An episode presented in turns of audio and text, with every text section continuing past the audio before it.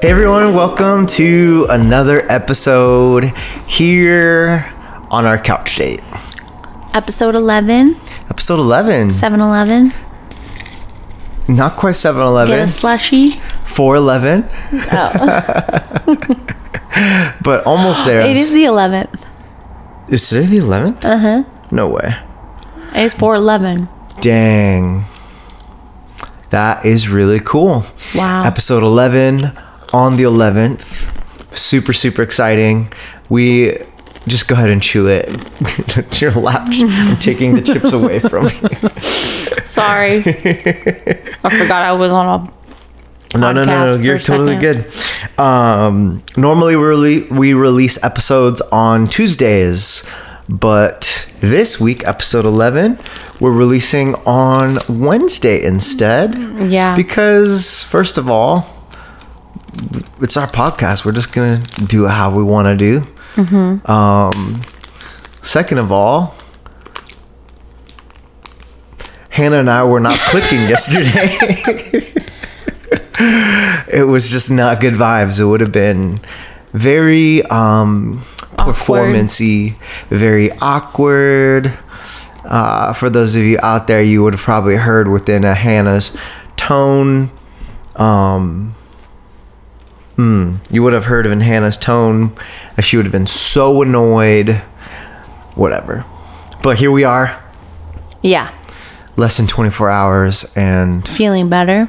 feeling better. We're not fighting anymore. Well, I didn't say that we were fighting. They know. they know. Yeah. Okay, fine. The Yeah. people know. So, episode 11. Yeah. Do you want to comment on any of that before we move on? I don't know. No? No.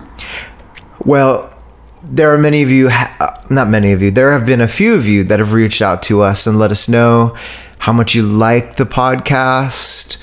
Uh, some of you have given us like really good criticisms and we receive them. So thank you so much for all of that stuff. And even more, even more, because Hannah and I are just normal people. Um, but man, we have some subscribers on Spotify. Hello. We have some good ratings on Apple Podcasts. So, all of you who have been liking, subscribing, sharing with your friends, that means a lot.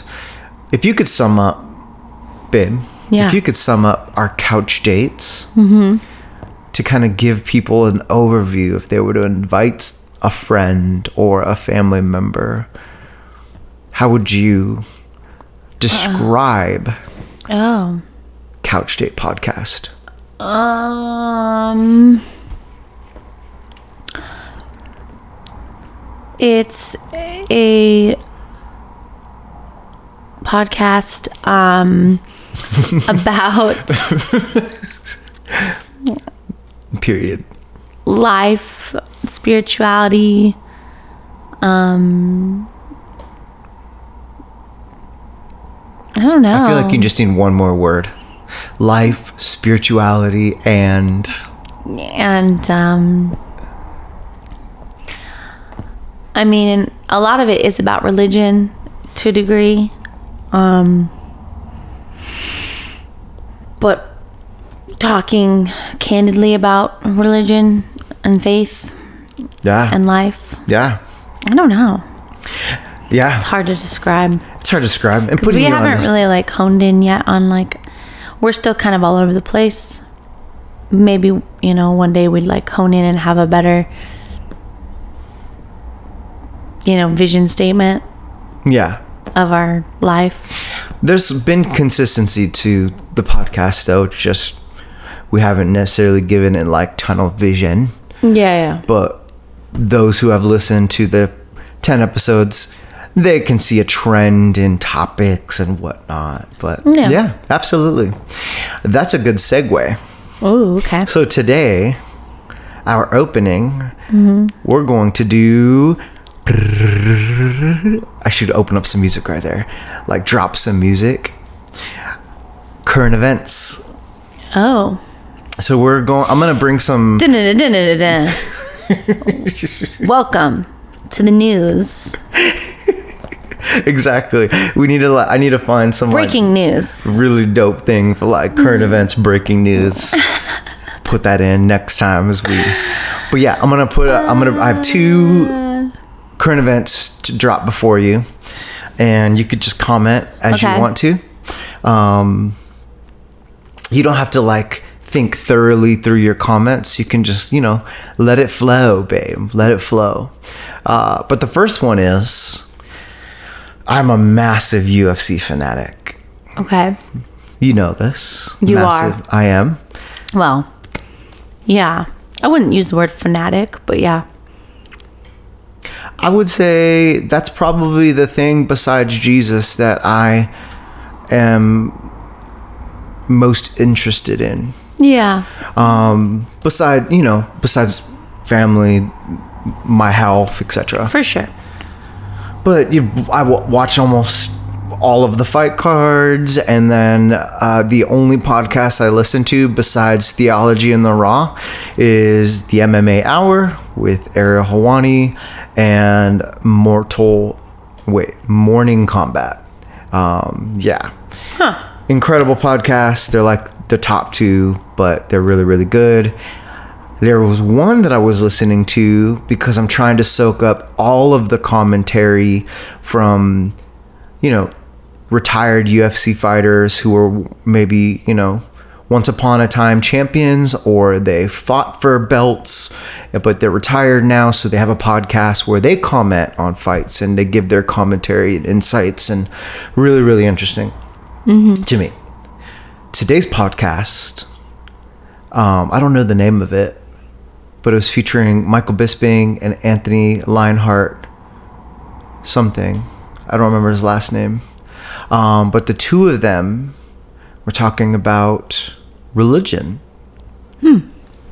And it was really interesting because from the onset, like whenever they've given like post fight interviews or they have been interviewed about whatever, like they don't ever mention their faith.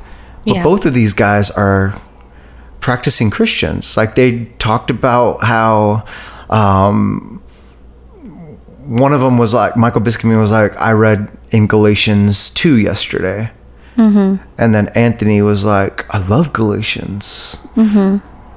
But what's interesting, sort of like bunny trail, is you know if you were like a pretty legalistic conservative like theologically conservative christian listening to these guys and seeing all of their interviews they cuss other guys out they fight like they're pretty raunchy not like raunchy like nasty like overly sexualized but like just kind of raunchy. Um Yeah. There's also kindness. Like they there is a genuine kindness that i've always seen about them. Mm-hmm.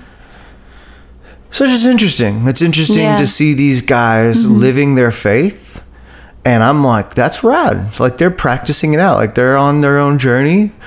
But one of them reads the bible and another one knows about galatians 2 like mm-hmm. how many people in our church would know about galatians 2 you know no sham on people in our church but i'm just saying like these guys you know one guy was just like yeah i know about galatians too i love galatians. It's pretty rad. Yeah. so they're talking about religion today. And they're talking about um, one image that was shown either yesterday morning or today on the news and it was essentially the controversy around the dalai lama Mhm. now apparently the dalai lama is involved in the buddhist religion Mhm. and the Dalai Lama is essentially chosen by a specific person of higher religious power in the Buddhist religion. Mm-hmm. Like there's spe- one specific dude, I don't remember his role, their role, mm-hmm. but they're like one of the higher ups in the, you know, the center for Buddhist. I don't even know how, whatever. Like, mm-hmm. Um, I can't. It's like the the center of where all of the power and politics for the Buddhist religion come from, wherever that's located and whatnot. But this one guy goes and he like his his life spiritual goal is to find the next Dalai Lama. Mm-hmm.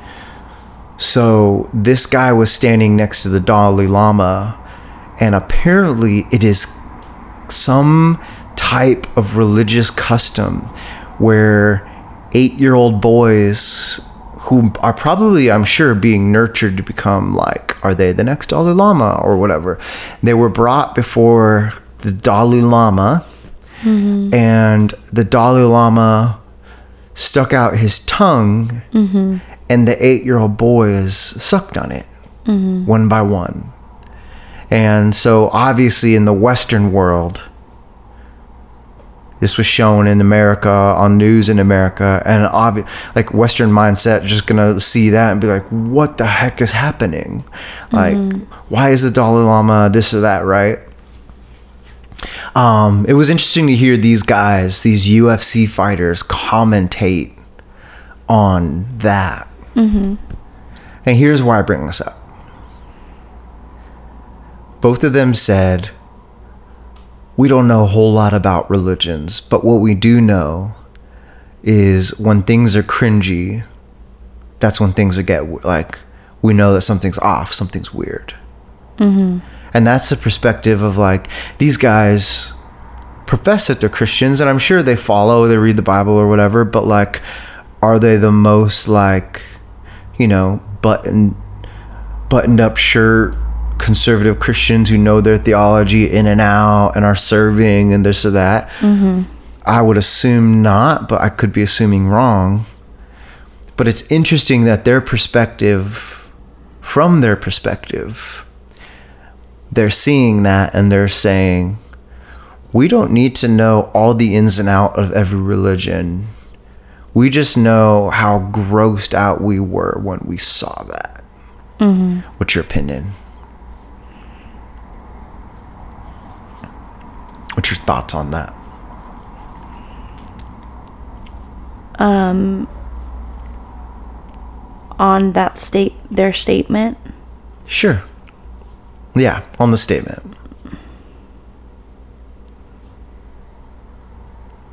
Just let it flow. I think that that yeah i mean i don't know. I think that typically um that that works. Like if you if you feel off about something it's probably off you know? I mean i think that's true.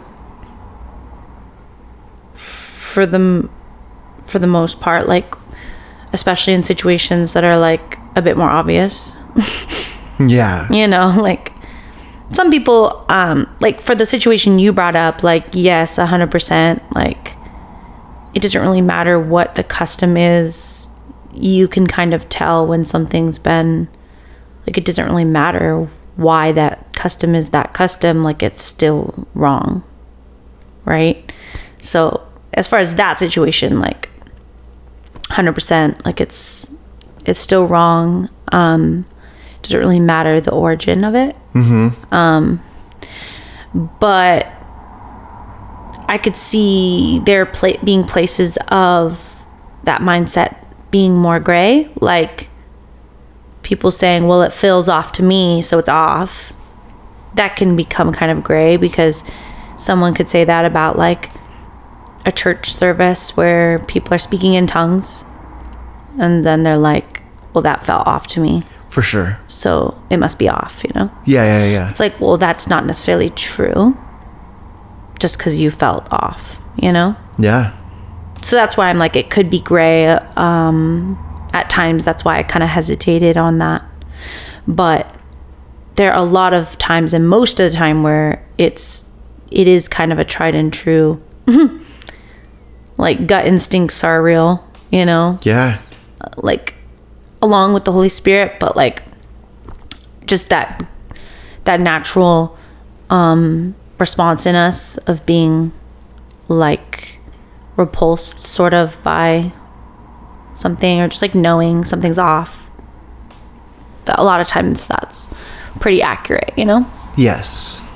So there's there's a difference between the tension that one would feel when they're new to something and it's kind of like challenging their worldview or confronting, you know, their long-time beliefs, but whatever their experience is may not be cultish or you know seeming really cringy or whatnot. Like mm-hmm. the example you gave like say someone didn't grow up in the church and they were going for the first time and they heard a bunch of people speaking in tongues. Like that is an example of where it's almost like speaking tongues is biblical. So that person is having a confrontation with that is clashing with what's not what's unnormal mm-hmm. and their norm.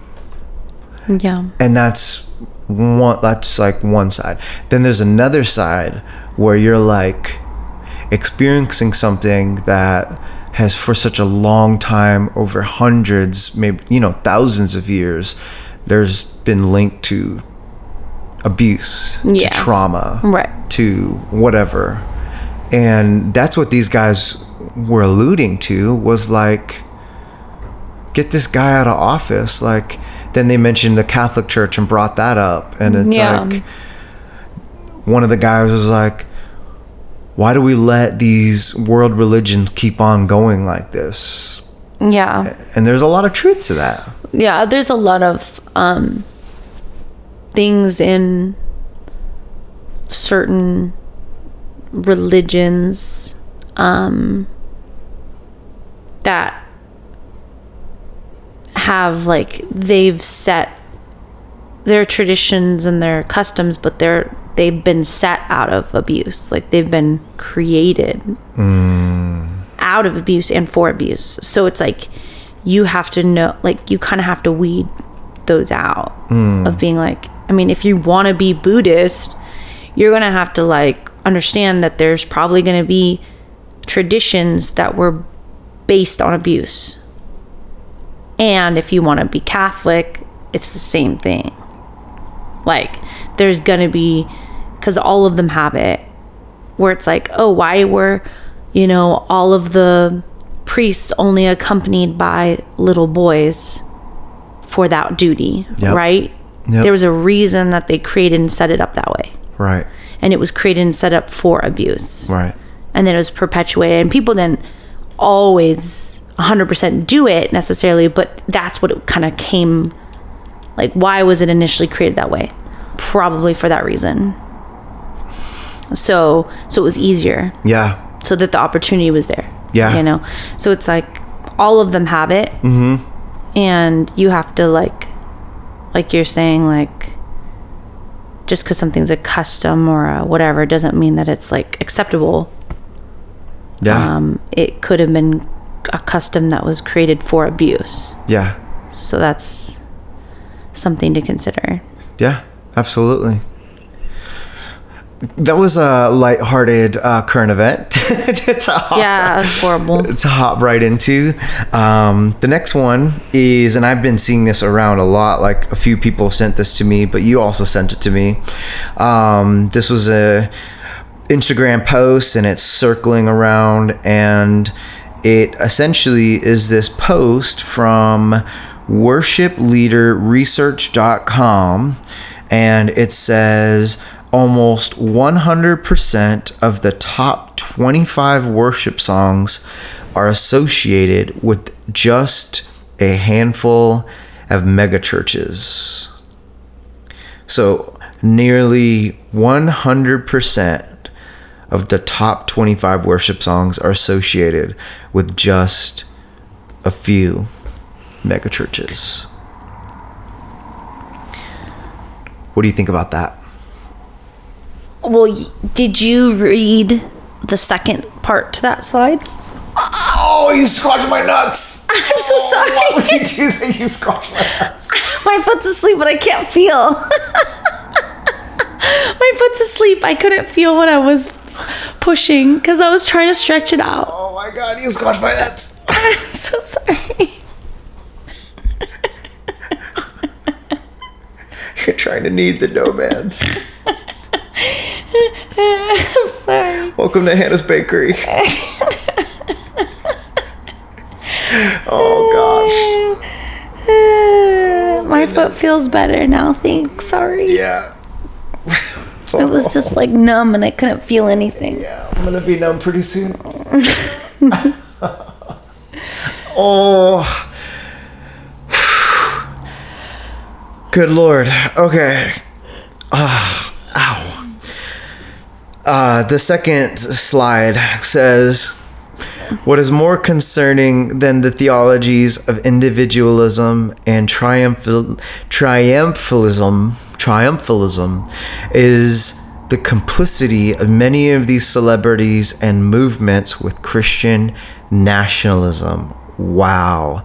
What you sing shapes you, what you ignore shapes you. Worship is formation. Right. So if you have the majority of worship across the whole nation and world, but I can't speak for the I don't know the statistics of the world. Was it saying the world or was it saying the nation? This is saying um the top 25 worship songs. Uh, maybe this world then. Well, if you're having, yeah, if you're having um, the top, the the top worship songs that everyone's singing, coming out of only just a few churches that are mega churches that are like pumping out this music, um, then you're receiving their theology. Like those few churches their theology is the overarching theology that is being spread to every single church that mm. sings their songs mm-hmm. and although like to a degree i don't think that that's necessarily like a bad thing like i'm like okay well most of those top songs I've sung, right? And I don't think they have bad theology. It's not about them having bad theology to me. Although maybe this post is saying that they do have some bad theology and that's why it's it gets connected with Christian nationalism, whatever, whatever, right? And that may be true. There may be some in there, some bad theology, I don't know. But what I think that is actually more detrimental is not that it's bad theology that's being spread across the world and that everyone's just singing the same thing, but that it's that it's minimal theology. Hmm. Like it's if it's coming from three churches or It's limited theology. yeah, right. Like if it's f- if it's five churches producing the top 100 songs, mm-hmm.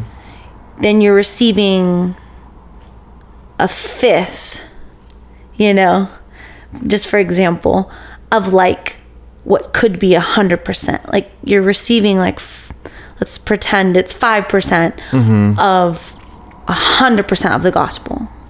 Like you're receiving five percent of a worldview. Like, like, like a you're receiving their worldview. But there's so many more perspectives and there's so many more worldviews Yeah. that could be sung. Yeah.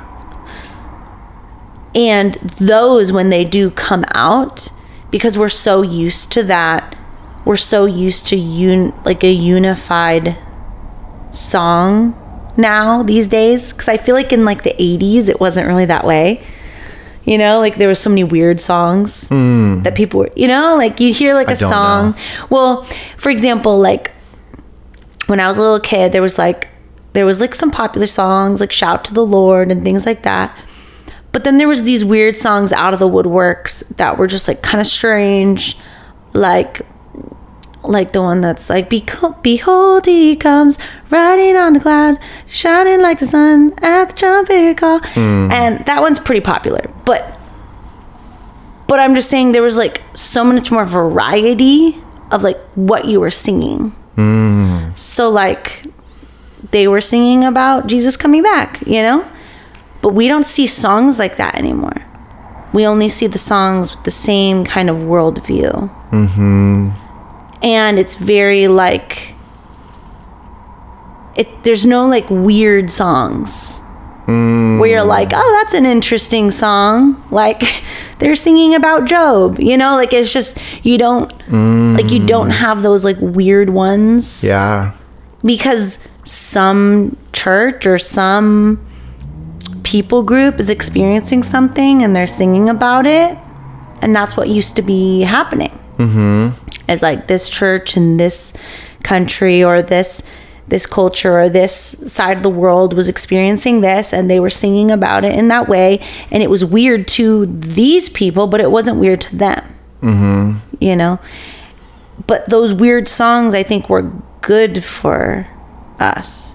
It's like it's like someone you know guest speaker coming in and telling you about something going on and giving you a perspective that you never seen you know it's like you're not just hearing the same same same So good. so i think that when i saw that i was like wow that's true like we've we've been singing from the same perspective for so long Yeah. and what like what if songs were rising from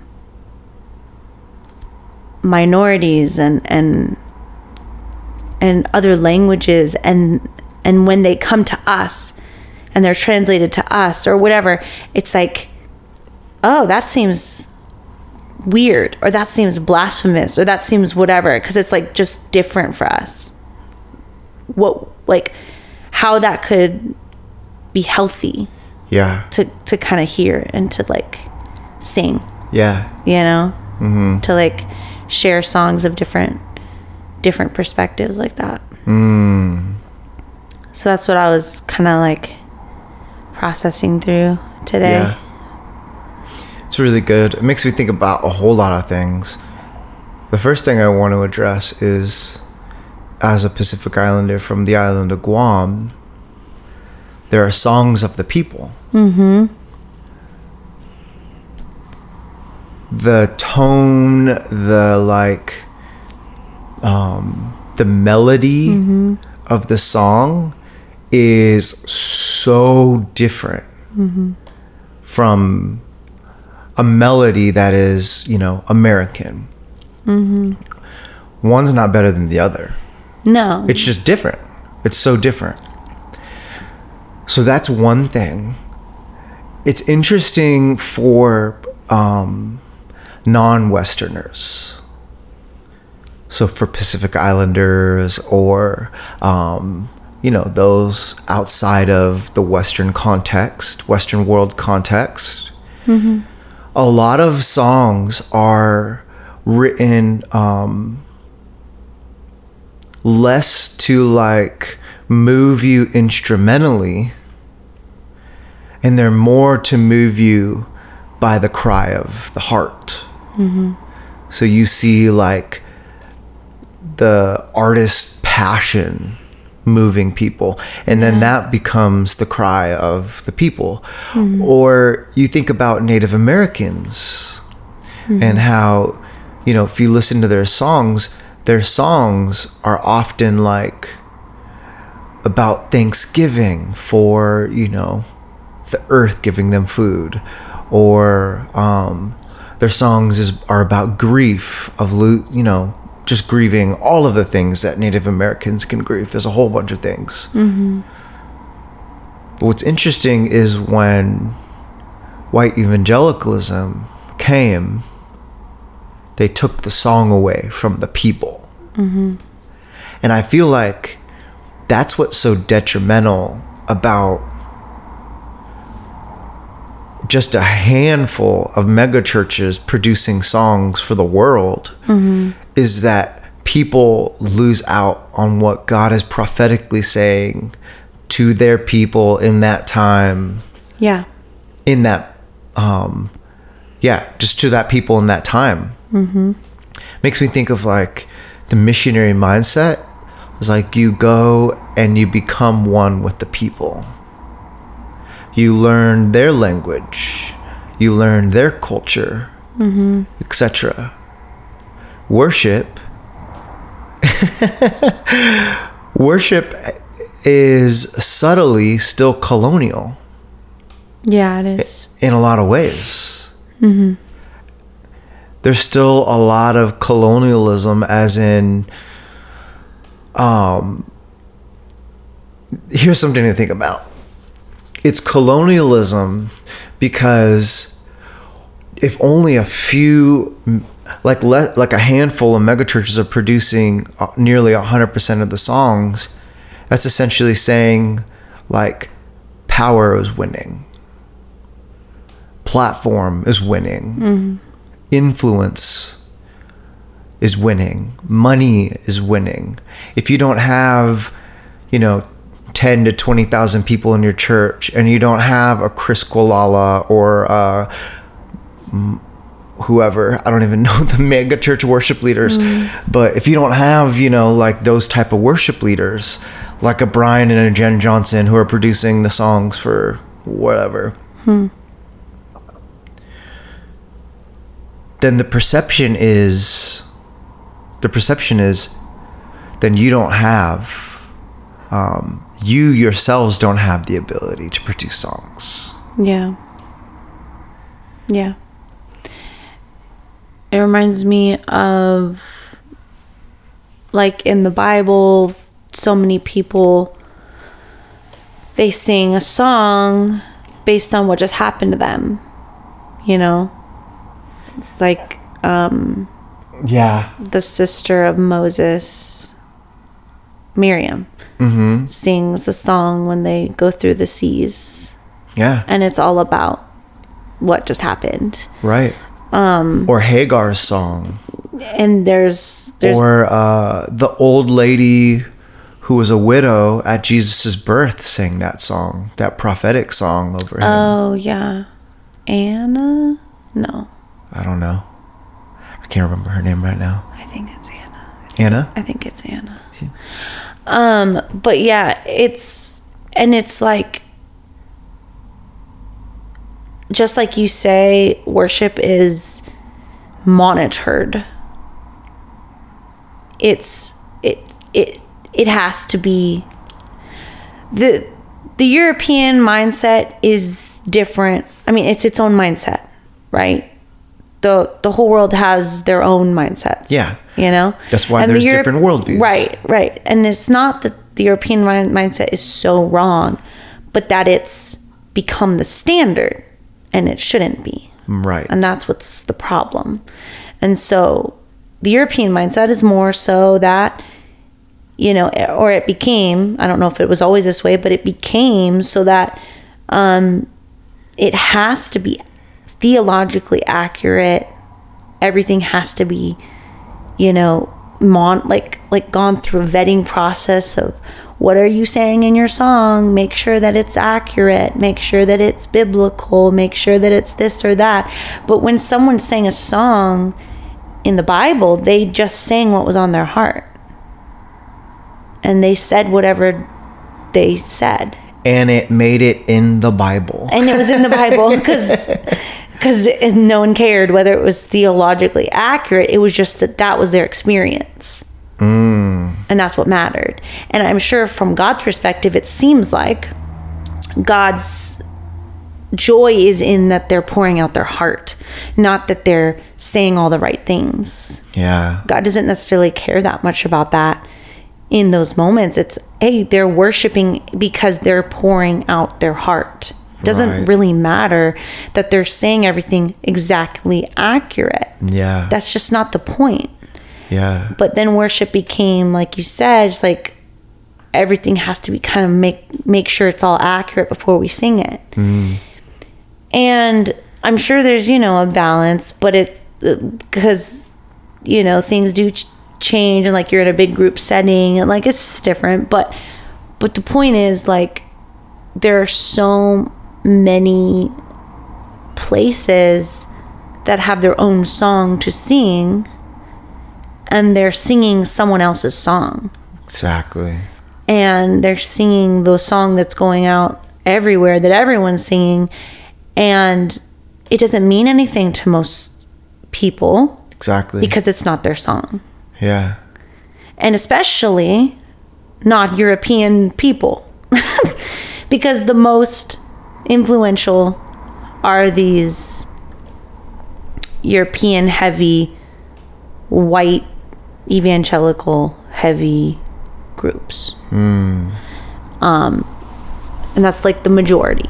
And so especially if you're not one of those people then it may not resonate with you.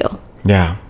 if you're a Pacific Islander, if you're, you know, like you said, anything Eastern, um, it's like, this isn't really the way I would say this. This isn't really what something that means, it doesn't mean to me. It doesn't touch my heart. It's not where I came from. It's not where I'm going. Like, it just doesn't fit Um, or it's too vague. Yep. Like maybe it does fit, but it's not specific enough. Yeah. Because you could say, oh, like, God, you are good, and that's going to fit anybody. But is it going to say, like, you brought me from this point to this point? That's going to fit a certain group who did go from that point to that point, Yeah. right? But to some people, they're like, well, I wasn't at that point, so I don't get it. Yeah. Because it's not for them. Right. you know so it's just it's like it's okay to be specific hmm. It's okay to be hyper specific for your group because it should be for you Yeah.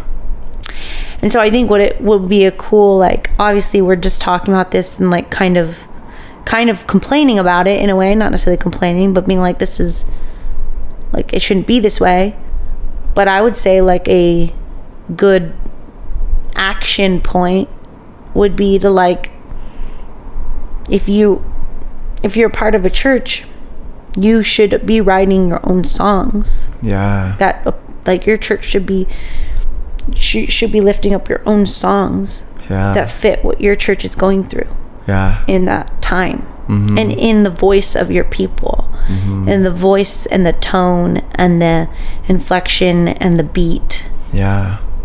of what your people feel Right. Yeah. No, it's so good.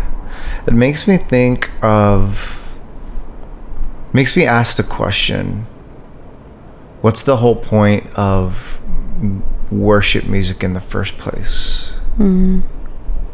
And I'm not saying like I'm not asking that question being like get rid of it. yeah I actually think it has an instrumental place. Yeah, and it's probably intended. It's probably been. It's funny because it's been so heavily saturated and elevated, but it's diminished.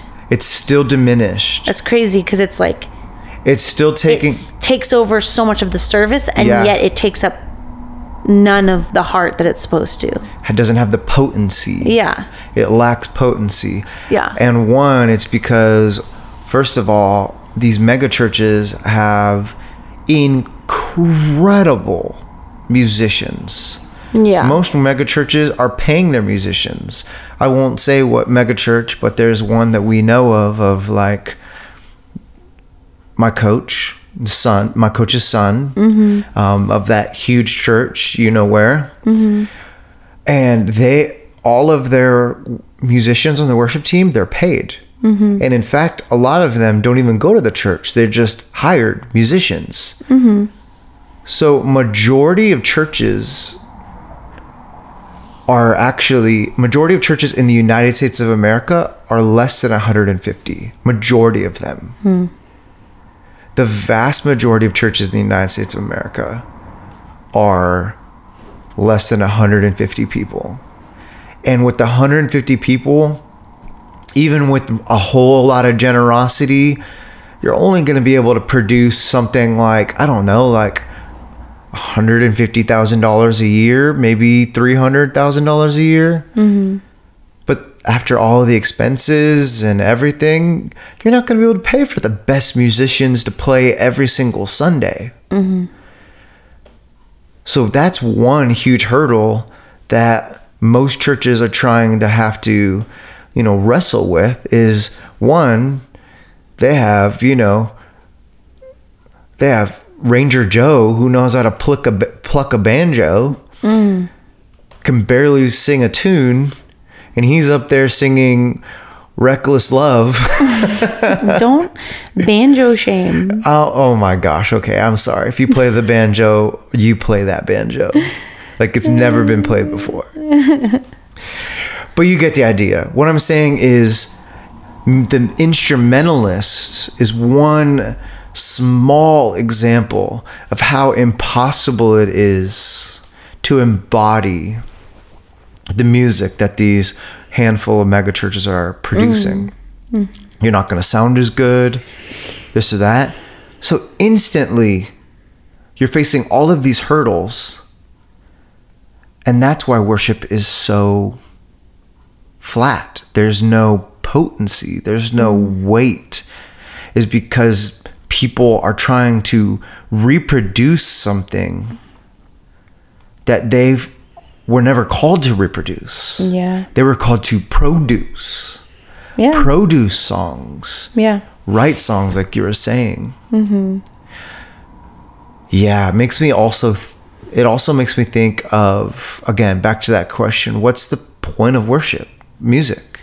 What is the point? And the center of worship music comes from David, Shepherd Boy hmm. David, hmm.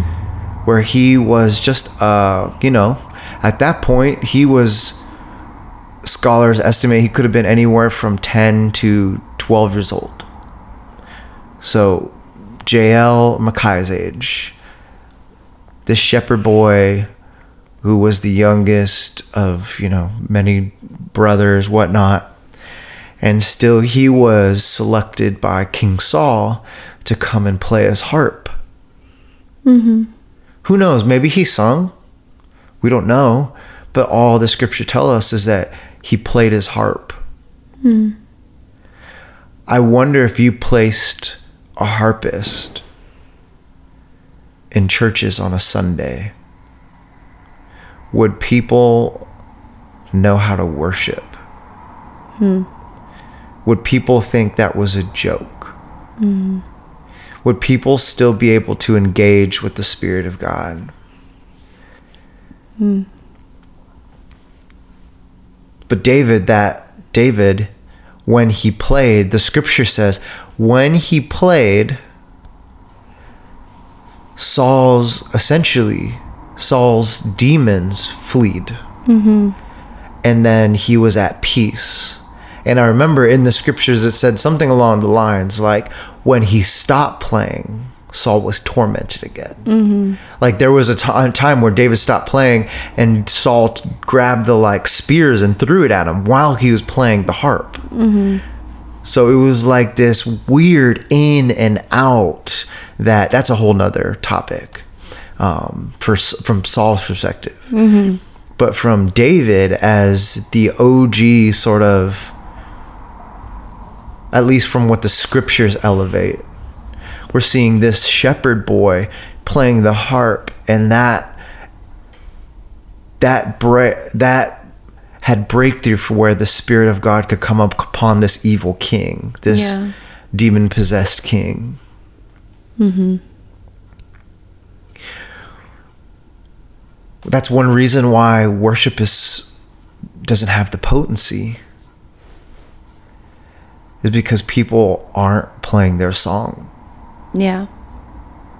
Like not only not only are songs that are produced from people within the community for a specific time and what the spirit's doing for a specific people. Mm.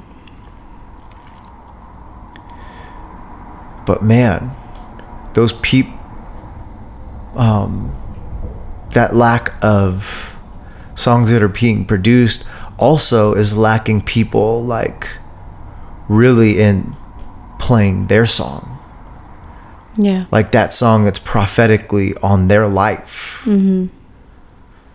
so Yeah. current events mm-hmm. so so good i think it's really needed to reimagine worship Yeah. um,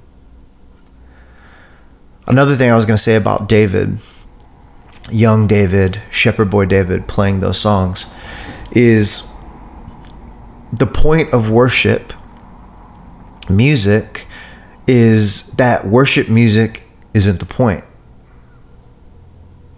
yeah. right? Mm-hmm. David used the harp as a tool Yeah. to minister the Spirit of God. Mm-hmm. The instrument, the music wasn't the point. Right. The song wasn't necessarily the point. Those were mediums so that mm. David could minister to the king. Yeah. And when a handful of megachurches are glorifying the wrong things, we miss out on the right thing. Yeah. we miss out on the true heart of worship. That worship songs and our singing and our melodies and our lyrics and our instrumental instrumentation those really aren't the point mm-hmm. those are all tools those are all tools to be a ministry so that we can minister the holy spirit to people Yeah. That's good. Do you have any more comments on that? No, I think that's good. Just- I'm just Deep in thought. yeah. Yeah, let's go ahead and move on. Um, this past weekend was Easter weekend. Yeah. Resurrection Sunday. Come on. I love it. Happy resurrection to all of you. I feel like that's what we should say to people every single t- Sunday. Happy resurrection to you. Yeah. Instead of saying like, "Hey, how's your week? Yeah. How's it going?" We should be like, "Happy resurrection. Jesus is alive."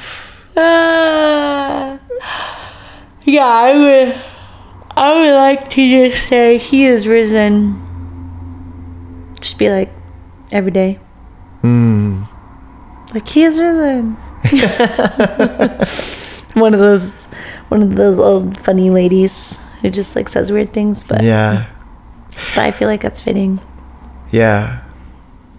I think it bec- I think it's because like obviously we're Americans and we're just even kids like 7 8 year olds are programmed to when they see people they're like hi how are you?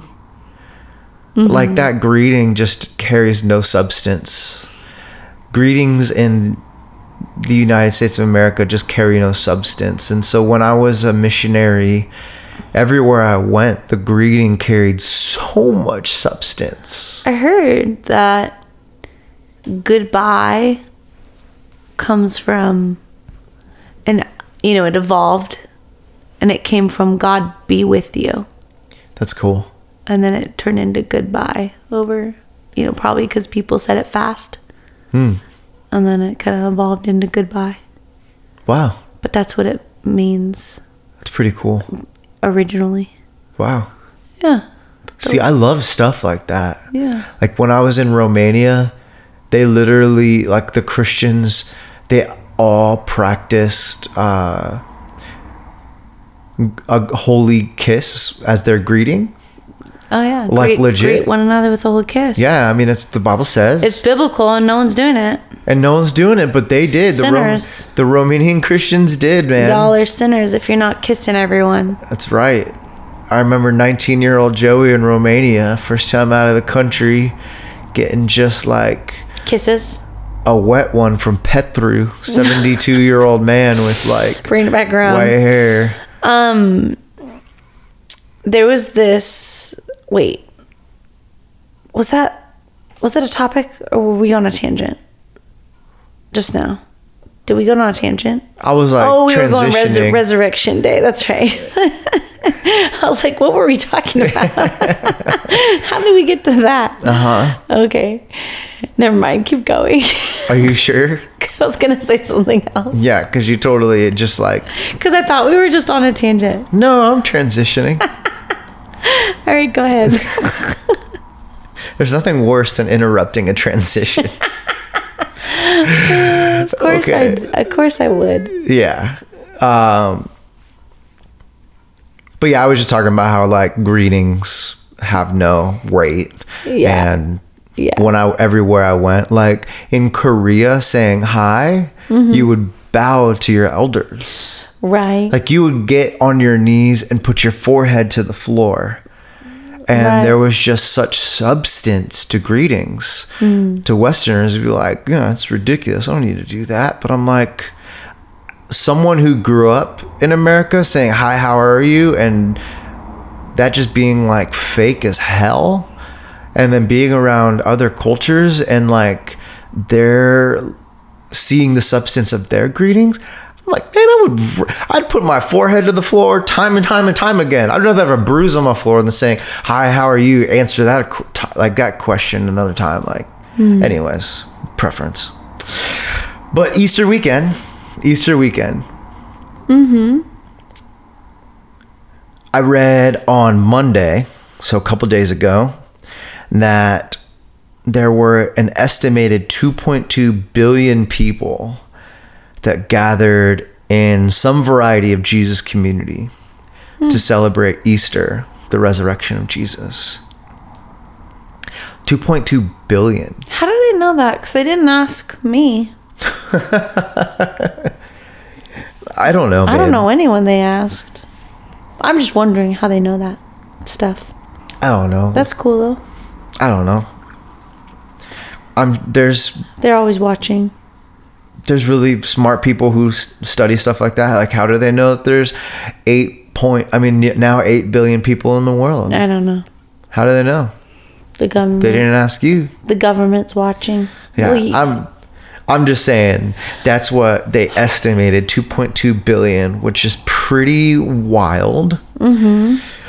So, what are the what are the implications of the resurrection to you?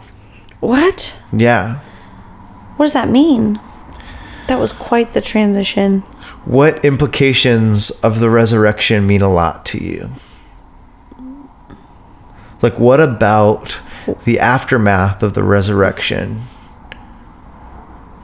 means a lot to you? Why don't you answer the question first? Okay. Yeah. Uh, the first one, I mean, there's so many for me, but one of the implications of the resurrection that mean a lot to me is, man, I don't have to prove anything to God. Like for my personality and just who I am, and growing up in an abusive home, emotionally, physically abusive home there was such a high demand in that type of i mean there is a high demand in abusive homes where you're constantly trying to like you you you have this this like enslaved mindset that you need to win the approval of the abuser even though you're the abusee Yeah. Mm-hmm. And I like am constantly just forever grateful that I don't need to do anything to prove myself to the Father. That Jesus has approved me. Hmm. Yeah. I'm grateful for that. Another thing that really moves me, um, that means a lot to me about the implications of the resurrection, to bring it like into our current contextual moment, like this cultural moment is like, there's so the divide racially and politically is so dang exhausting. It's exhausting. Yeah. But the resurrection means that God's still working Yeah. and that he can bring life from death. And I literally like cling to that. I've been clinging to that this week with what's going on in Nashville with all of the white racist Nashville congressmen who voted out Yeah. those two br- uh, black um, council members, and one of them was just voted back in today. Yeah. Yeah. So it's like the power of the people, right? Yeah. Which is incredible. We could talk about that if you want to, but I just, I think I'm the angst that people have, the angst that our that it, our nation is living under is it's pretty heavy. Yeah. and in a way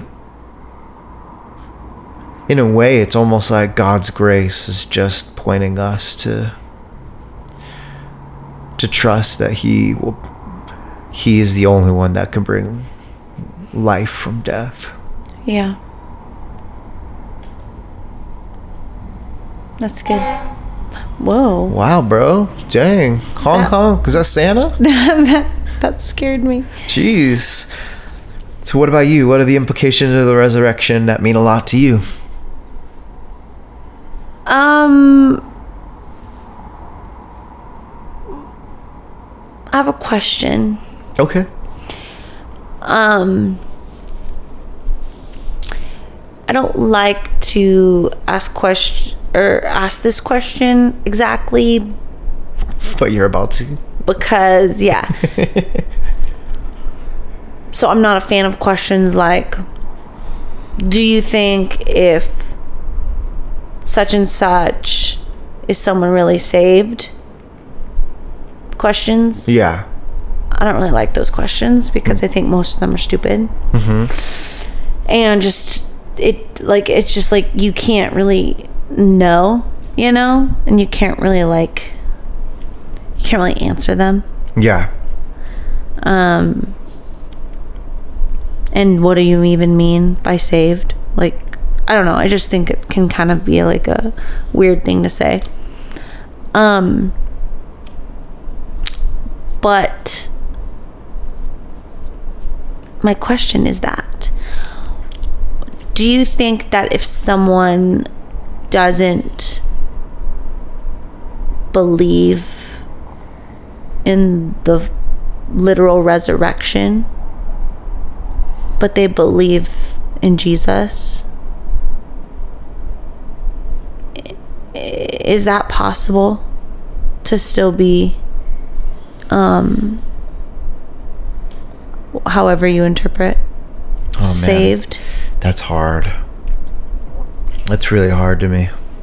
because that's so the reason i say that is because it's kind of a common um you could say trending belief that people who they do have some christian faith i don't know how they describe themselves but something like christian um and they believe they do believe in jesus as a i do believe that some people think that jesus is god but that I don't know. I'm not really sure.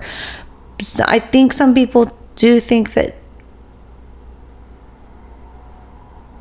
I don't know, but then they don't think they don't believe that he actually rose from the dead. They believe it was a metaphorical story. Okay. So it's not that they're not believing in Jesus, but they think that the whole thing that was written there was all like kind of metaphor. And so there's like a loophole in that way because they still consider themselves like Christian though. Hmm. And I you know that's always been kind of a thing that people have believed in the past, but I feel like it's like trending lately. Hmm. That people believe that more. Um and I guess to me, when you ask that question, what implications are there of the resurrection? to me, one of the biggest ones is that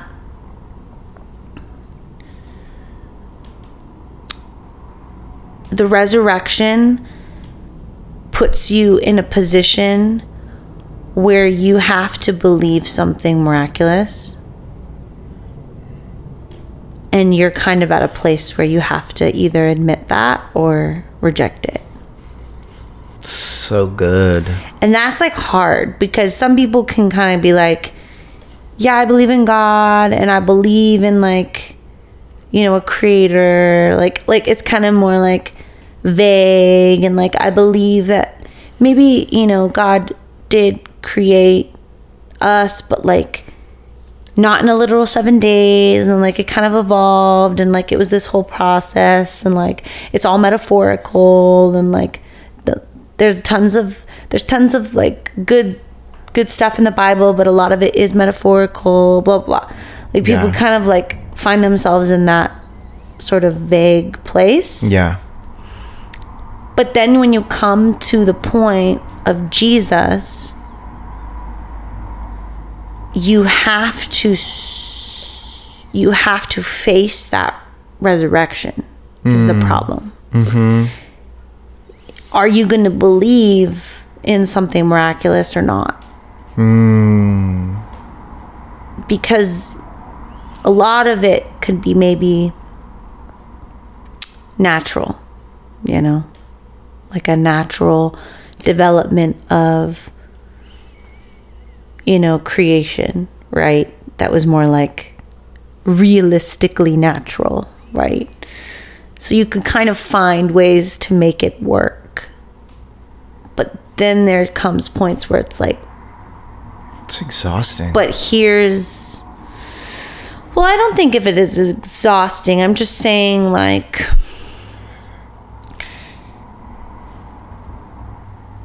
some people i mean i think there's extremes on both sides. Like i think some people are like this there's like everything that happened in the bible is like yeah and that happened and it's a miracle. It's like everything's miracles, miracles, miracles. But then on the other side, there's people saying everything's explainable, explainable, explainable, natural to a degree, right? So there's like the two extremes. So I think both of them are just as weird, personally. I would love to talk to somebody like that and ask some questions because I'm um, there's so many inconsistencies with that view. But yeah, go ahead. so anyway all i'm saying is with the with the resurrection i think it the the implication is that you do have to accept that if you are going to be a jesus person a jesus um, believer and follower you have to then accept something completely miraculous. Um, there's no really explanation for it.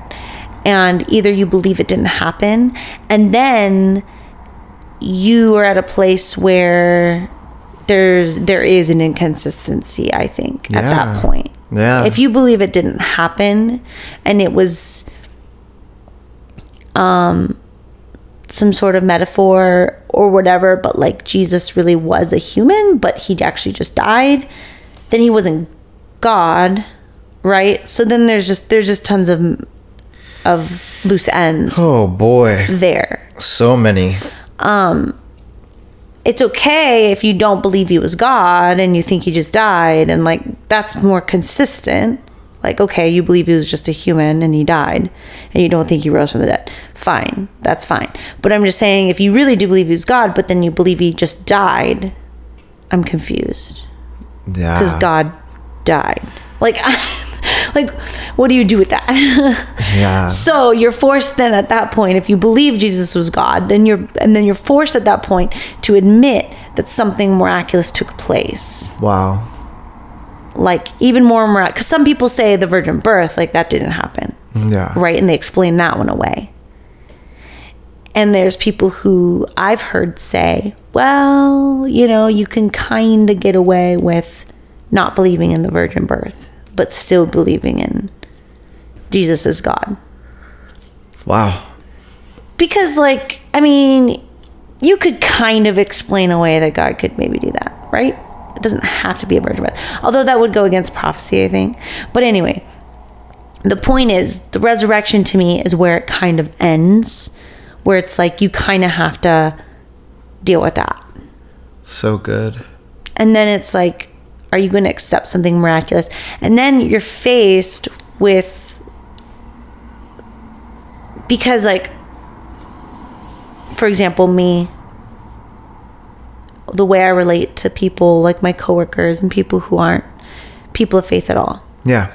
Um, I have a very casual, like, relationship, like, not, I'm not close really with anyone.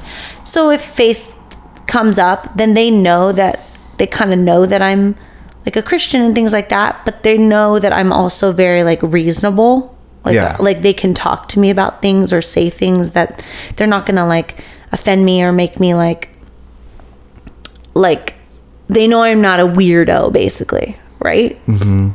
Or I'm like touchy and gonna get offended by them.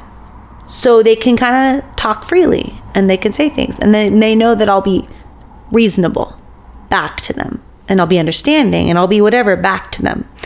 But there's this point where it's like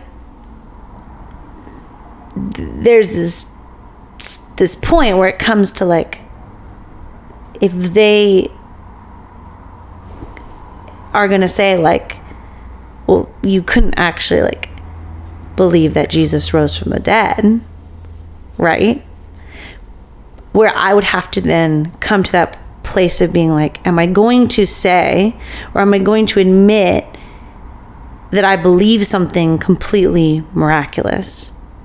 And then in their eyes it kind of tips me to a new place because it's like you used to be reasonable but now you're not you know? That's like where someone turns oh you're not reasonable you know? Like you believe in something a bit ridiculous to them.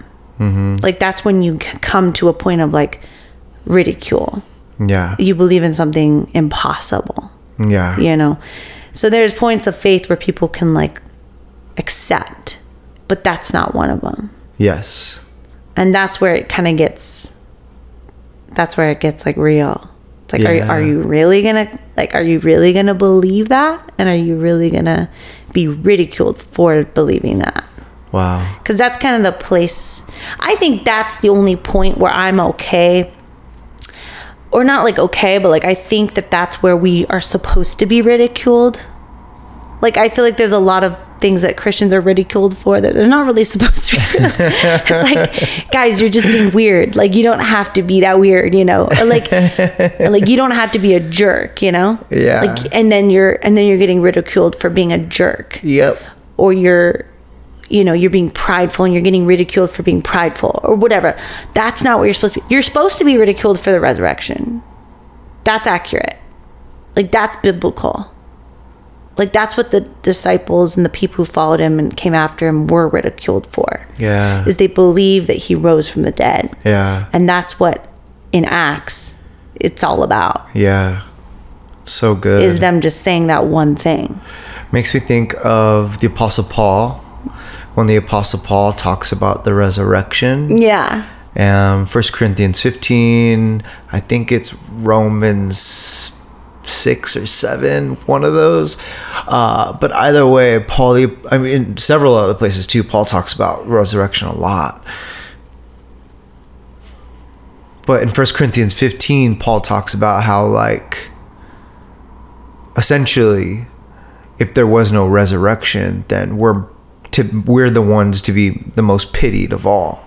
yeah Um, like we're we're fools. and it's funny because Paul and all the other writers they really don't talk too much about a lot of other details like with such argument Yes. like even like virgin birth for example they they maybe Dude, such a good they just point. don't push that issue because maybe maybe maybe it's non essential. because i don't know why they didn't push that issue but they just didn't but they push this one. Like this is the one. There's chapters and chapters and chapters. the resurrection there's a lot of arguments and then there's a whole lot of arguments about the law Being and freedom freed yeah, Yeah. Yeah. Uh, freedom from being slaves to the law so like Yeah. those are yeah the and there's no the there's no arguments. about you know creation being over the course of seven days. Yeah. And like a whole chapter about that. Right. It because it's just not an issue that needed to be like this is what you need to be like passionate about you know? Yeah. but the resurrection was one that that they felt the need to debate to argue and to push and to say like this is real. It's a really great point. And it's the one that they were willing to get killed for. Right. That's the one. Yeah. Like that's that was the issue. Yeah. They said jesus did like jesus was god and jesus rose from the dead. Yeah. And everyone else is just like that's not possible. Yeah. That's not real.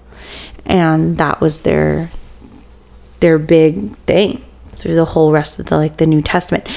And i think if we had just the story of matthew mark luke or john without the rest i think personally just speaking for myself like it would be hard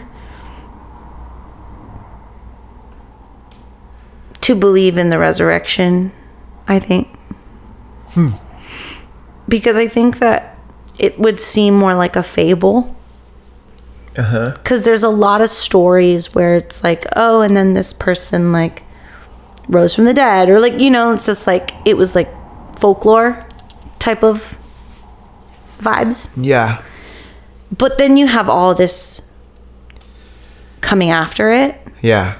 That to me is like oh no this was real. Like this wasn't just a story. Yeah. there may have been stories where this happened and those were stories but this wasn't a story yeah. Because people will argue that and they will say well there were so many stories fables for folklore whatever you call it Yeah. where people and gods and goddesses and whoever's did this and they went to hades and they whatever and they died and and they're like jesus is just another one of those. Yeah.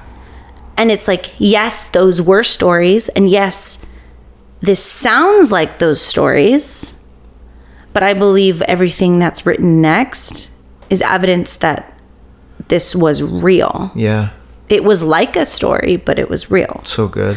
And that's to me what is the big implication of it is like that that moment where you have to like accept that it is it a story or is it is it is it real? Like is jesus actually alive Wow. That's so good. That's so, so good. Yeah, it makes me think from studying Eastern religions and other world religions. There are many similar claims between like deity and holiness and this or that. Um, Jesus was different in so many ways one way that Jesus was different and the story of Jesus is different is that there is not a resurrection story in any of the other world religions. And there is no other story of the deity, the deities taking upon the wrongs, the sins, whatever word that you know religion however other religions interpret that. But essentially the sins of humanity taking that upon them and dying and then resurrecting. Hmm. There's that story doesn't exist in any other major world religion. Which is wild. I hmm. mean yeah. getting all like apologist over here, but Muhammad, the the God, the founder of the Islam religion, he's still buried. Like his his body is still buried. Buddha's body is still buried. Like there's there a lot of the major world religions, like the largest major world religions, they're just men that are buried. Hmm. They don't contain the stories of the God, the deity resurrecting. There may be something to like the afterlife for humanity, for people, some sort of promise of eternal life or eternal bliss or whatever that may be. But nothing talks about the deity, the God of that religion resurrecting. Hmm. Pretty wild. Yeah. It's pretty wild to think about. I think too sometimes people see um like I said there's similar stories, there's all these things that s- have similar themes. And then people point to the themes in the Bible and the themes. There's multiple stories where I've heard like oh there's a story in this religion that's exactly the same. You know like it's just a it's just a story. It's the way it's the themes that they you know and I think there's truth to that, but I also think that it's like the way that things, the way that they were written, that's the way they wrote, right? So it's like the way that stories that were fake or whatever, the they wrote them the same way. Right. So they sound the same. They seem the same. They, Yeah. they- because it's the same writing style. yeah, yeah, yeah, yeah. Um, the same generation or two or three Yeah. of people writing Writing styles. those same things. So it's Yeah. like it sounds the same. It's like because it's Oh, the sure. same style. Yeah, yeah, yeah. Um, and Psalms haikus or things like that. right Similar. and so it's like just because it's similar or even very close to the same doesn't mean that it's um not different.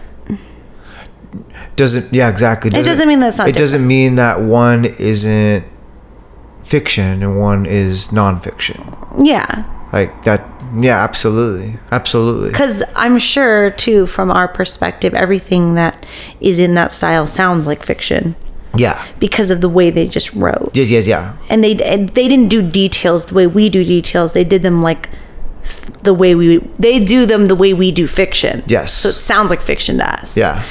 But because those kind of details were not as important in their yes. writing. Right. And it's interesting yeah their their historical accounts can sound like just like fake right. to us. We Americans love we Westerners. So this is beyond just the United States of America. This is like Westerners. We love prescriptions. Prescribe me good truth so that I can have a good day. Prescribe to me a good proverbs that I could become a better person. Mm-hmm. Majority of the gospels weren't written prescriptively. I mean, the resurrection stories of the Gospels, they were written descriptively. yeah. And I think that's where you can you can sort of like sift between ancient writings compared to the New Testament writings when you're talking about you know the resurrection story or things like that like mm-hmm. folklore and whatnot. Like take like for example one of my one of the one of the reasons one of the many reasons why I love the gospels is that the intention behind the writing was they are all different. Every gospel carried different intentions. Mm-hmm.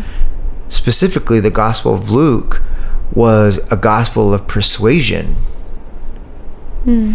It wasn't Luke wasn't a disciple mm-hmm. I think that's what's interesting. A lot of people don't know that they don't they forget that Luke wasn't a disciple. yeah Luke is writing down the story according to James. Mm-hmm. So James, the brother of Jesus, retold Luke all of his story. But Luke was, you know this, but Luke was a doctor, so he was all in the not only the details, but the minute of details. Give me a detail, and Luke wanted to break down that detail into five or six different ways yeah sci- he was very scientific in how he mm-hmm. approached the story of Jesus. And so when he probably interviewed James and then wrote down the Gospel of Luke, it was not prescriptive as much as it was descriptive. Mm-hmm. It was wanting to contain scientific fact of Jesus walking, like hard evidence mm-hmm. of Jesus walking and living, eventually dying, eventually resurrecting. Yeah. So, according to the Gospel of Luke, Luke is recording James' perspective on how his brother died and how this is what's crazy is Luke records that all of the disciples, which James was one of the disciples, they all deserted him. So James, his own brother, deserted his brother. Mm-hmm. The crucifixion. Yeah. It's crazy. Like that's not proverbial. That's not folklore. Mm-hmm. That's history. It's Yeah. giving a historical account of what happened. Yeah. For sure. When I think of the resurrection of Jesus, another thing that's important to me about the implications is the implication of spiritual growth. Spiritual growth. Um, there's so many different scriptures that like sort of lead us to the point to be confronted with the reality that like Jesus didn't just die to save us. Mm-hmm. Jesus died to make us more like Him. Mm-hmm. And so I would say part of spiritual growth is this journey of becoming. It's never this arrival, but this journey while we're alive here on earth to become more and more like Jesus to our very last breath. Yeah. What is your gut reaction to spiritual growth? Um. Why did you ask me that? Why? Because you asked me that because you are trying to stir up trouble. What? Are we breaking the fourth wall right now? what is my gut reaction? Are you what? Oh, because you have gas and you're farting tonight? No, Oh, dang. I'm really breaking the fourth wall. no, I'm just saying, like, I don't know. Um, why don't you answer that? No, babe. I'm trying to ask you. What is, what do you, when you, when people talk about spiritual growth, Uh huh. what's your gut reaction? Nothing. Yeah. I have no no emotional response. I feel nothing. so you're dead inside. Yeah, kind of. it's like I hear spiritual growth and it's like flatline. I'm like bored. Why? What is it about spiritual growth or this? Well, that This I- term doesn't mean much to me, but I think it's because I associate it like yeah, in a different way than percent. I just don't Well, yeah, you grew, understand it. you grew up in the church, and so honestly, I feel like spiritual growth is one of those things that's like it was the potato in that game, hot potato. Like what if What? What if the hot, what if the potato was a person? What if it had feelings? What are you talking about right How would you feel if you were being tossed around? I don't know what you're talking about. Exactly, that's my point. Is nobody really knows what spiritual growth means. We toss it around and hmm. nobody sits with it and actually understands what it means. So when pastors are like, you know, our values here at this church is that we are all about spiritual growth. What does that mean? Yeah. What does that mean to you? Well, that doesn't mean anything to me. We know you're dead on the inside. You're flatlined. we Yeah. get we, we we we're already there. Um. What? I don't believe in that. I don't believe in spiritual growth. Good God. I just I mean, I do in my in and I'll explain it in a different way, but Okay. I but I don't believe in that. Just just right just plain Yeah. and simple like that. Yeah. Yeah. Yeah. I don't really I just don't believe in spiritual growth. I so can't Calvinist I can't so lie. many ways, dude. You're. I you're can't I mean I could try to pretend that I believe in spiritual growth. I just don't. Yeah. I want to know what the I want to know what the hybrid of Arminianism is and Calvinism is because that's what you are. You're you're Okay. the hybrid. That's true. Because I'm Well, it's also true because your brothers who argued and you were around, like some of them are like more on the Calvinist side. well, yeah. But it's like So you were formed. You I were have a lot of your spiritual growth as a girl growing up in a Christian home was formed. you have to understand this. Yeah, yeah, yeah. Okay. I'm a pastor's kid. Yes. So I was never saved. I was born a Christian. Hoorah. But I mean, I was. Uh huh. I never had any like salvation moment because I was always saturated in it. And I never had any uh and I never knew anything else. Mm hmm. I never knew anything else. Yeah. So to me it's like it's just who I am. Yeah. And so I don't have a before. Uh huh. So it's really hard for me to relate to a before when people do have a before. I mean, I'll, I'll try my best to relate to it, but it is really hard for me to relate because I don't have that. Yeah. And um, I have a very, very strong, just like spiritual confidence and Yeah. like identity Yeah. that like I'm just a daughter Yeah. of, and I'm like loved by God. Yeah. And I just don't have a need to like please in that in that sense of like striving Yeah. you know, and like kind of a people pleasing with God. Yeah. And I just don't have that like um, insecurity Yeah. with God. I've never had that. I've I've had the um, desperation to feel to feel God more or to draw closer to God Yeah. more. But I've never had the desperation to like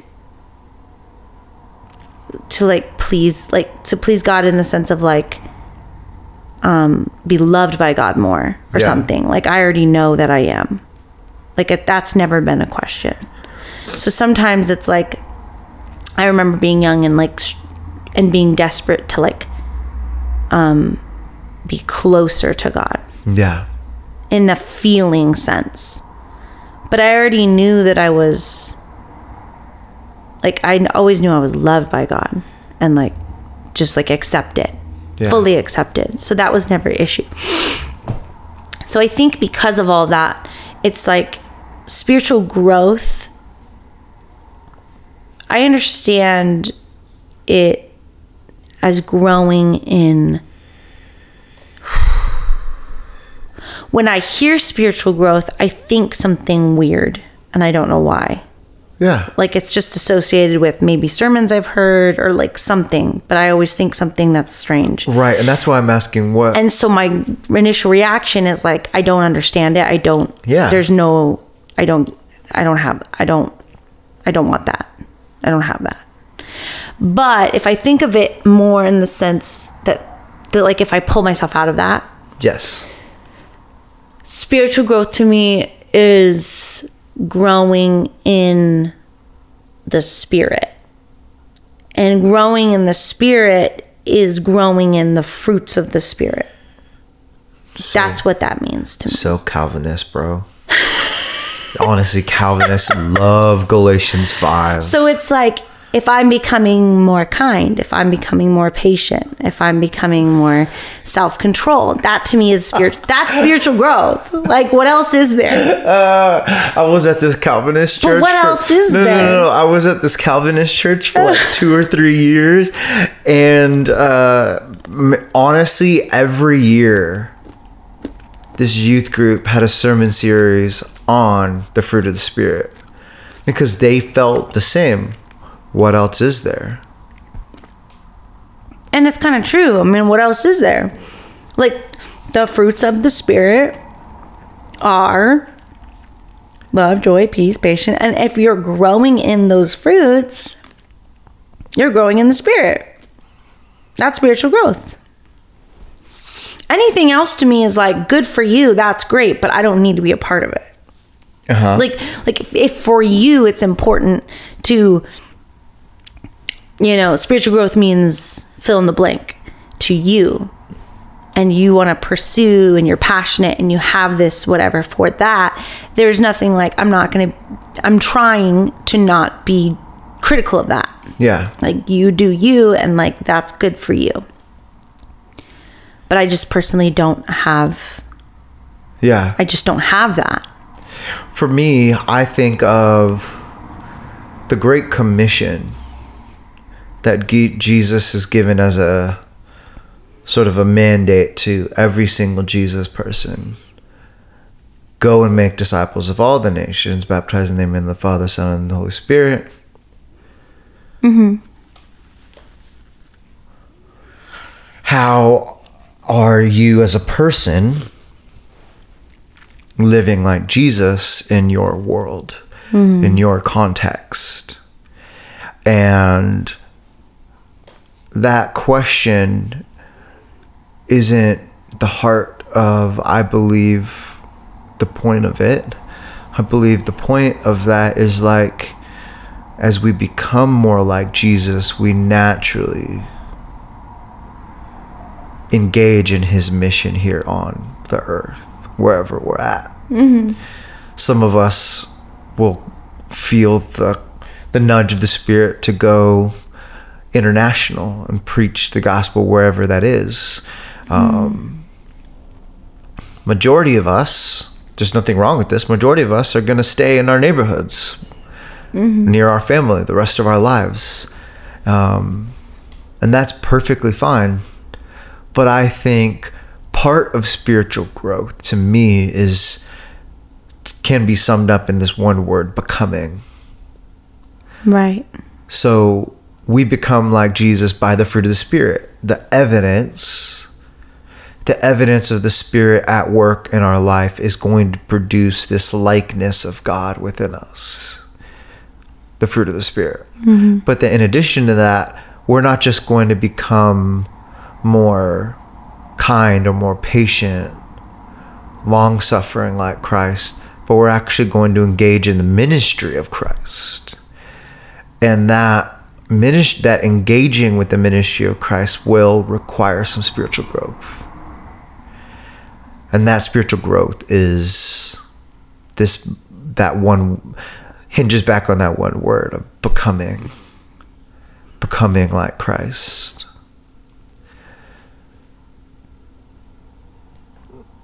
What do you think about that? Well, I feel like you just talked in a circle, Okay. Not in a bad way, but it's just like becoming is the fruit of the spirit.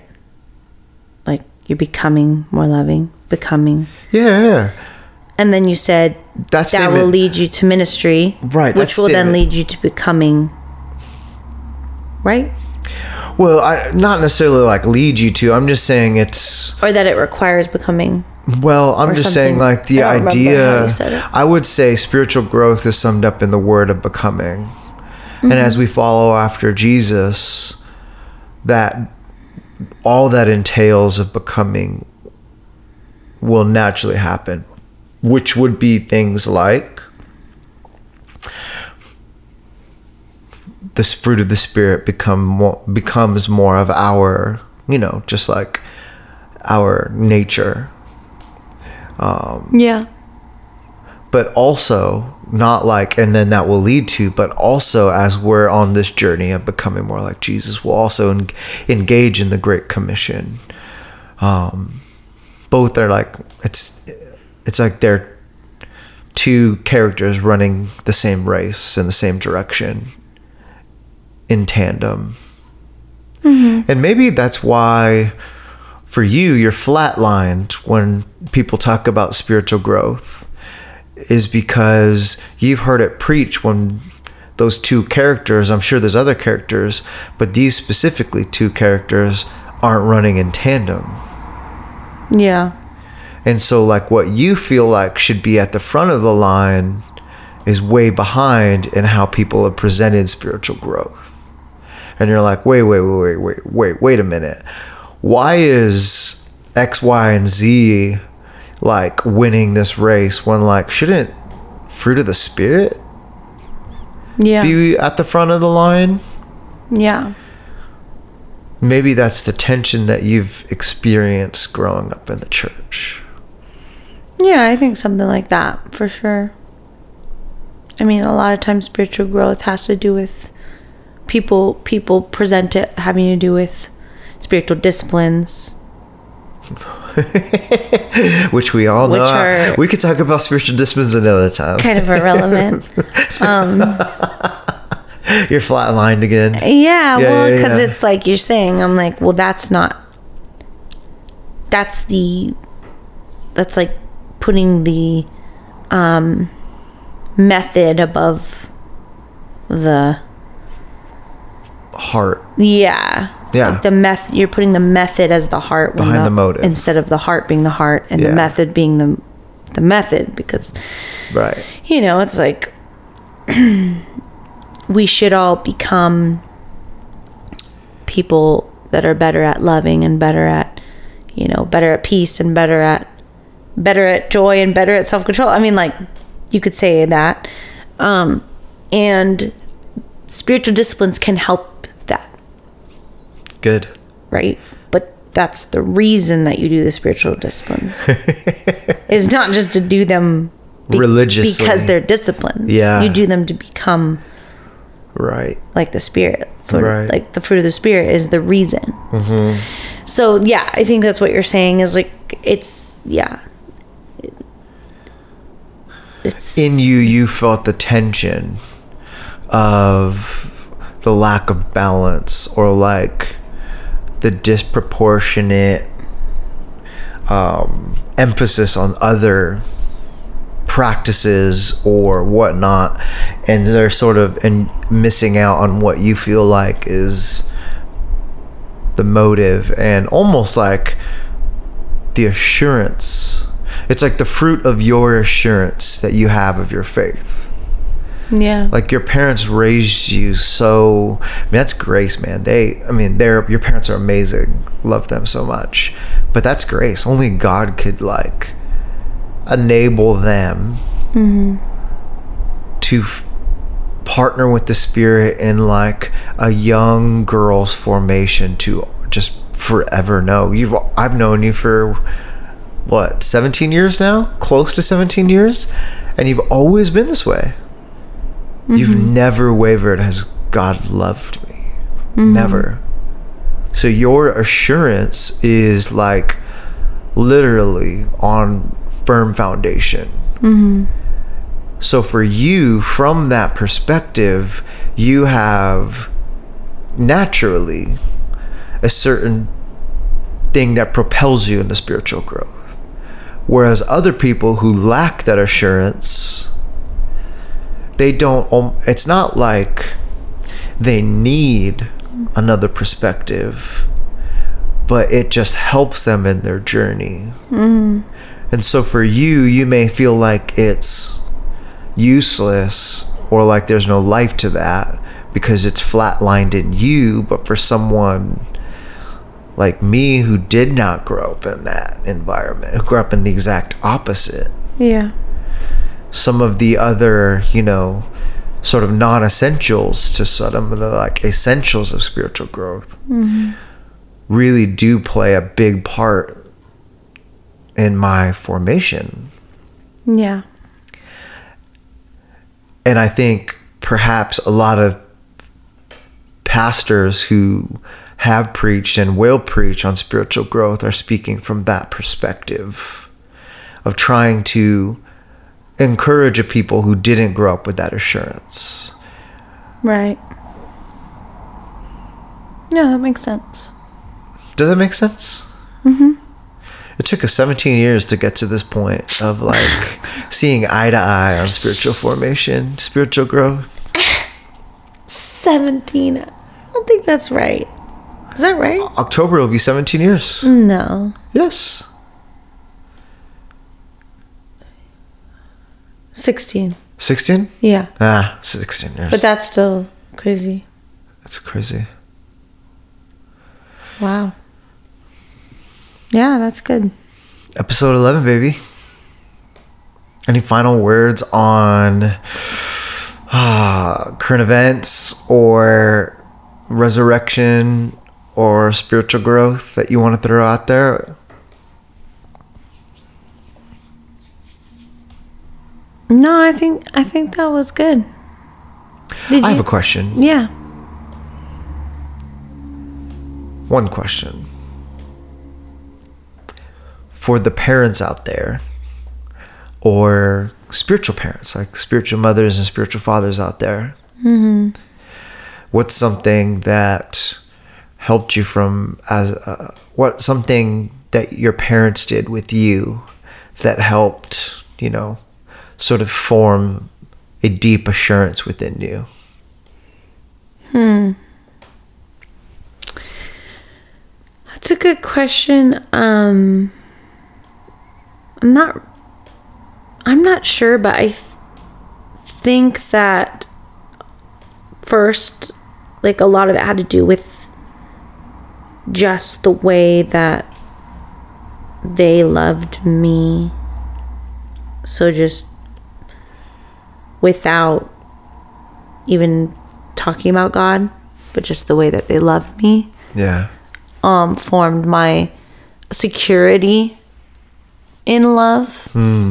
So, like, if you don't, if you don't have security in love to begin with, it's really hard to be secure in, in God's love too.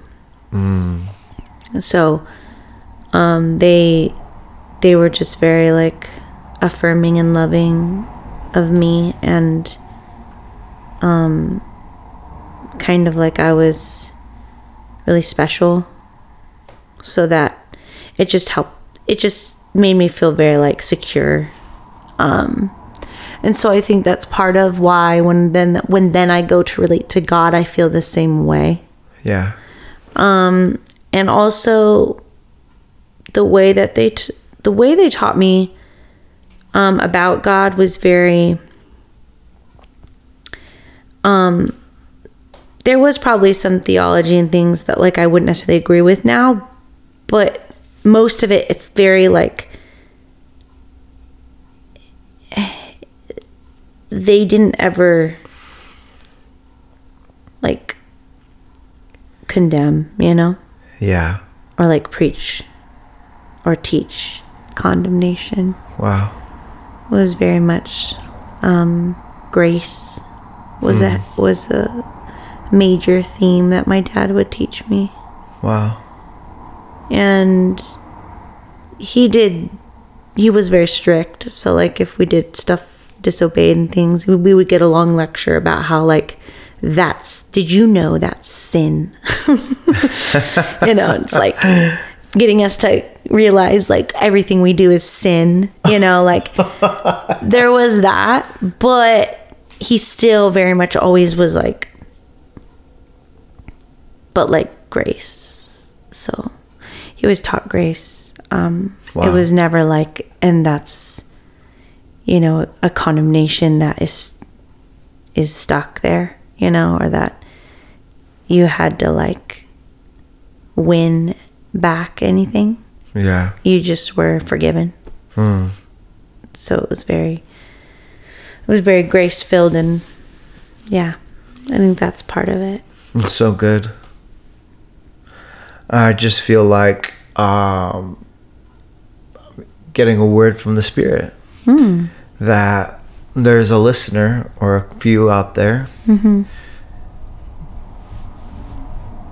that feel like you messed up in your journey and that it's too late. And I just want to say it's never too late. Mm-hmm. It's never too late to partner with the Spirit to turn the tide, mm-hmm. to then cultivate a home, a family that's centered on grace. It's mm-hmm. never too late. In fact, I would say that's the product of grace.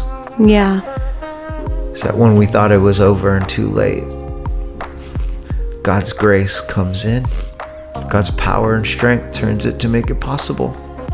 yeah, on that note, we'll drop the mic and hang up. Hang up the phone. yeah. Man, we love you guys. Hope this episode encouraged you and all that stuff. Thanks for sitting through our discussions and our borderline heresy. or maybe some of you are like actual heresy, borderline. It's actual. Uh, but That's either what way. happens when you go on a date with us. Yeah, that's right. Welcome to the couch date of heresy, baby. Oh, I'm just kidding. I'm kidding. But if you haven't, and you know who I'm talking to, if you haven't liked or subscribed, we would love for you to do that. Join the club, share these this podcast with a friend or a few, and we'll be back next week, Tuesday. Yup. We'll drop that episode. Mm-hmm. As long as Hannah and I are not in a fight. Yeah. Which, with the track record, we've been dropping episodes every Tuesday. So, Yeah, we were just tired. It was Easter. Oh gosh, and my allergies were just We all weekend. exhausting, y'all. Exhausted, man. Yep. No condemnation, grace. Mm, you have a good If you want it, you have to extend it. Sleep tight. Good night. Don't let the bed bugs bite.